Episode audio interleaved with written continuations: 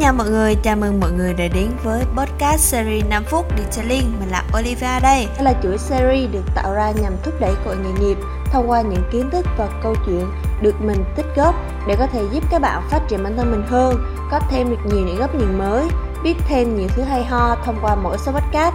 Và hôm nay thì chúng ta sẽ trao đổi với nhau về cách mà chúng ta nhìn nhận kết quả khi làm việc. Có một điều mà mình vẫn thường thấy ở mỗi con người chúng ta, đó là chúng ta rất dễ bị ảnh hưởng bởi cái cách mà chúng ta nhìn nhận kết quả đạt được khi làm việc. Vì tư duy và cả quan niệm của chúng ta có thể tạo ra một tác động lớn, ảnh hưởng đến cảm xúc, động lực và hành động. Nếu như mà chúng ta nhìn nhận sự thành công như một cái gì đó để chúng ta đạt được, một bước tiến hay là một cơ hội để học hỏi, để phát triển thì chúng ta sẽ cảm thấy có động lực hơn để tiếp tục công việc và cố gắng hơn. Và ngược lại, khi mà chúng ta nhìn nhận sự chưa thành công, sự thất bại như là một sự thất bại cá nhân, thì chúng ta có thể sẽ cảm thấy mất hứng thú, nản lòng và không muốn tiếp tục. Cách mà chúng ta nhìn nhận, đánh giá kết quả, nó cũng có thể ảnh hưởng đến sự tự tin cũng như là sự tự đánh giá của mình về bản thân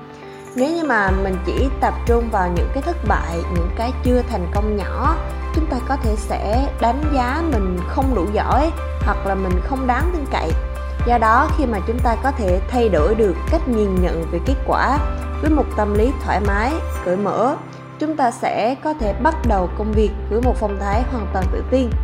Lấy ví dụ, hai bạn đều làm kỹ thuật viên detailing nhưng một bạn biết nhìn nhận những thành công nhỏ và một bạn chỉ tập trung vào những cái mục tiêu lớn mà không để tâm đến những thành công nhỏ thì sẽ như thế nào? Đối với lại người họ biết nhìn nhận những cái kết quả nhỏ như là bạn A, bạn được giao cho việc làm sạch với, làm mới một chiếc xe hơi cũ. Dù trong quá trình hoàn thiện công việc, nó có thể sẽ mất rất là nhiều thời gian và công sức.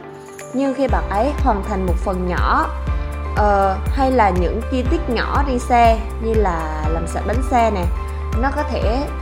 trở thành thành công nhỏ và bạn ấy có thể tự hào rồi đúng không? Và kể cả chúng ta cũng vậy khi mà chúng ta nhìn nhận rằng dù làm việc nhỏ nhưng mà nó mang lại sự hoàn thiện và thẩm mỹ cho chiếc xe và đó cũng là một thành công đáng để khen ngợi. Nếu bạn ấy nhìn nhận và trân trọng những thành công nhỏ thì bạn có thể tiếp tục làm với sự động lực và niềm đam mê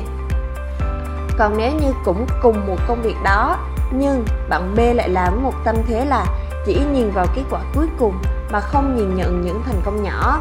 Những cái kết quả nhỏ là khi bạn B làm việc trên một chiếc xe ô tô và dành nhiều giờ để làm sạch và làm mới từng phần chi tiết trên xe để có thể có được kết quả ấn tượng và chuyên nghiệp. Tuy nhiên thì với những công việc như là làm sạch khe cửa rồi lưu thông giữa các bộ phận trên xe hay là làm sạch chi tiết trên cabin. Mặc dù là những thành công nhỏ này, nó có thể sẽ không được nhìn thấy rõ ràng, nhưng mà chúng là những phần quan trọng để tạo nên sự hoàn thiện cho kết quả cuối cùng.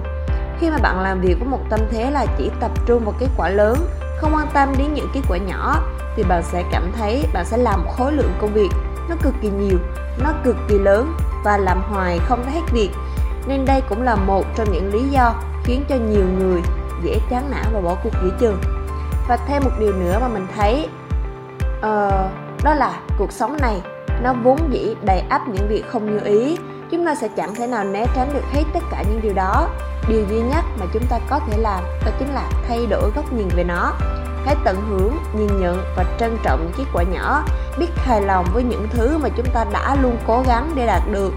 và chúc cho các bạn sẽ thật thành công khi chọn đến với lại ngành detailing chuyên nghiệp và tất cả những ngành nghề khác nha. Và các bạn cũng đừng quên để lại đánh giá 5 sao bên dưới nhấn theo dõi những số episode khác về detailing trên Google Podcast, Spotify, YouTube bằng cách gõ Detailing Việt Nam. Và hẹn gặp lại mọi người trong những số podcast lần sau.